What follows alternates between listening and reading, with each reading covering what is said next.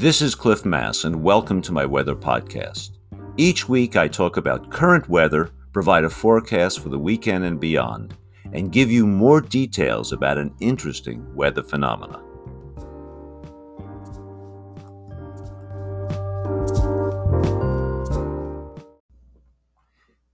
It's Friday, and let's talk about the weather. Well, today we had a weak disturbance come through, so it was kind of cloudy and, and, and a little bit sprinkly along the coast.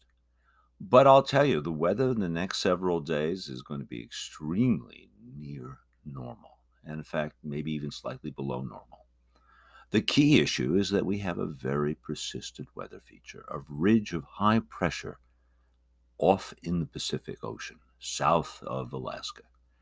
And this very much looks like what I would term a La Nina pattern, one that we saw a lot last winter. Now, when you have a ridge out there, what happens is we tend to be in cool northerly flow. And that's what we're going to see for much of the weekend into Monday and Tuesday. So our temperatures will not be particularly warm, uh, around normal, lower, lower 70s generally.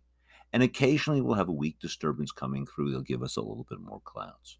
So I hate to say it, but it's nothing exciting going on. No heat waves whatsoever. Uh, will just be in the lower to mid 70s, some clouds, and again, maybe a few sprinkles in the mountains on the coast, but nothing serious. Looking later in the week, uh, the ridge looks like it's going to build up slightly. The temperatures may warm up to the upper 70s, maybe even lower 80s, but nothing more than that. And at this point, it does not appear that any major heat wave is, go- is in our future for the next week. Now, an interesting issue is whether we will get warm again, like really warm again. And quite frankly, we're running out of time. Once you get past roughly September 15th, it is pretty hard to have a major heat wave here in the Northwest. And I mean getting into the 90s and above. The sun is weakening rapidly, the nights are getting much longer. The jet stream is strengthening, bringing cooler air in. So at that point, September 15th, the chances of getting any major heat waves, or quite frankly, weather that would tend to pro- pro- uh, promote fire here, becomes much, much less likely. Now, the situation in California is quite a bit different.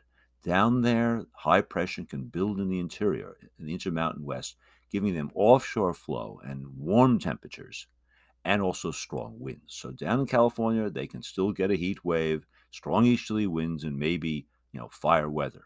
But up here in the Northwest, it becomes much, much less probable. Well, enjoy the weekend. It'll be great.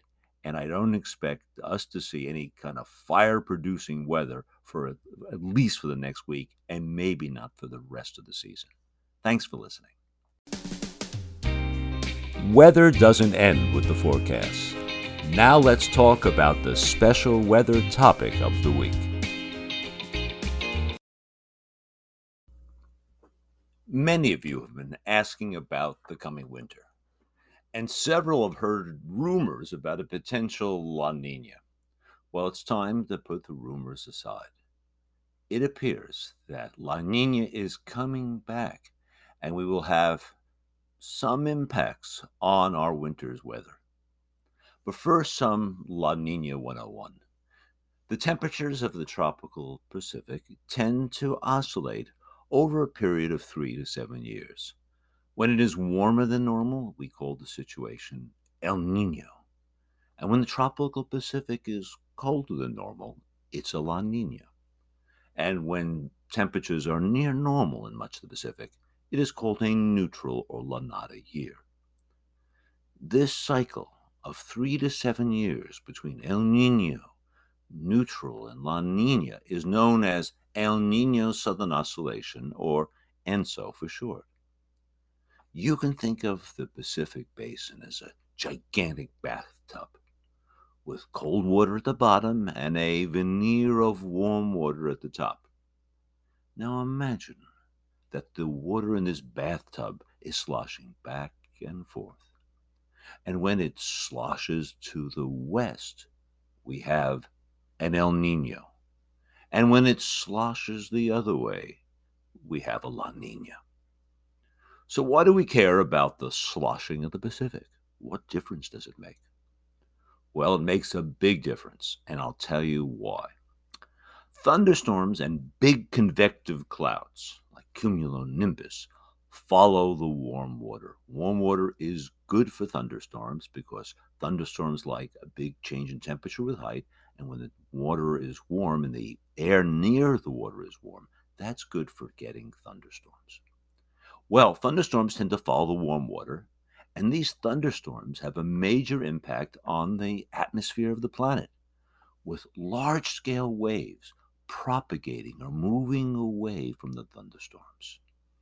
Let's try another analog. You can think of the atmosphere as a gigantic lake, and as thunderstorms as rocks thrown in the lake. When you throw a rock into a lake, waves move away from the splash point. Well, if you change where the rock hits, or change how big a rock you use, you could change the waves around the whole lake.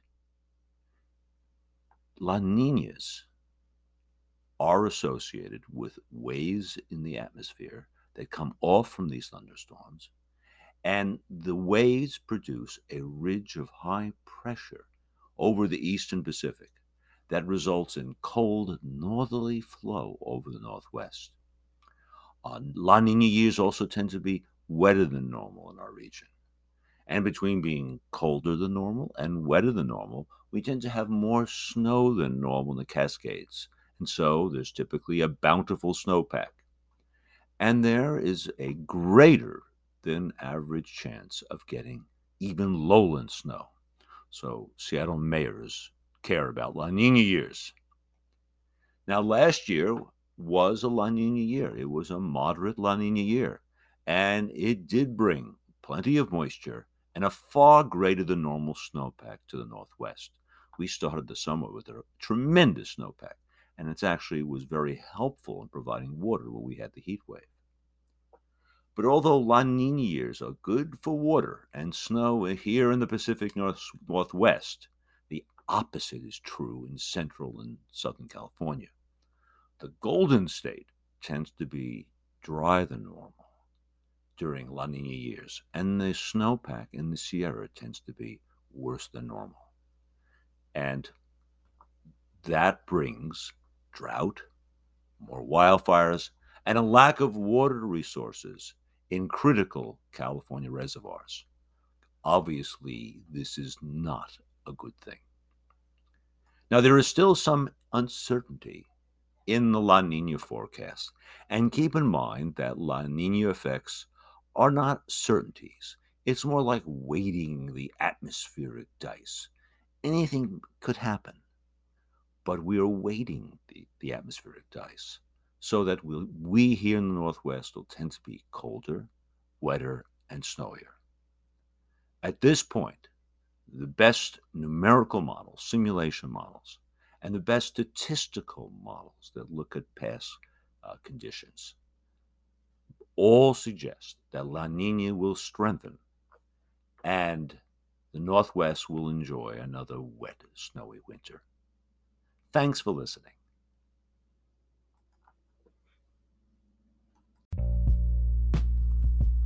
Thank you for listening to my podcast. Feel free to send me your questions or any topics you would like me to cover. This podcast will be available every Friday morning on my blog and major podcast platforms. If you would like to support this podcast, feel free to use the Patreon link on my blog. See you next time.